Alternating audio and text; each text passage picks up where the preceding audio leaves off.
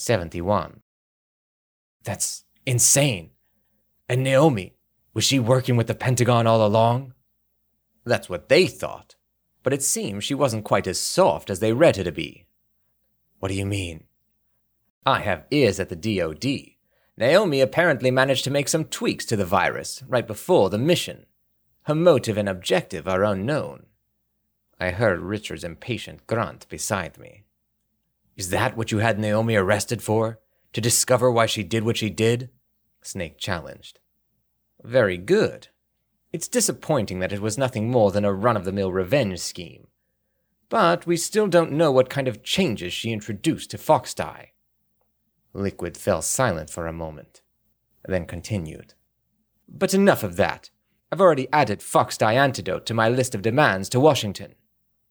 There's an antidote? Snake asked in surprise. There should be. Hunter would be the only one to know, but even that may not be necessary. Why not? You've successfully infiltrated the facility. We've all been infected with the execution virus according to their plan.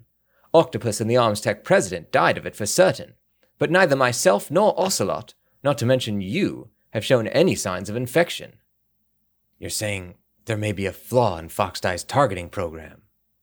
Who knows? But as long as you're healthy, I'm safe.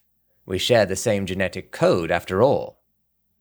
So we are twins, yes, but not in the ordinary sense.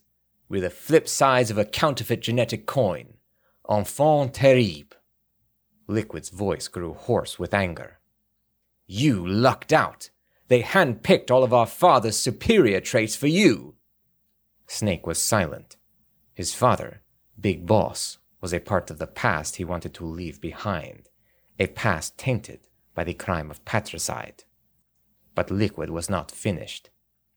Everything that was undesirable I got, or should I say that I was everything undesirable, left over from the creation process that was designed to produce you. The only reason I came into being was so that you could be born.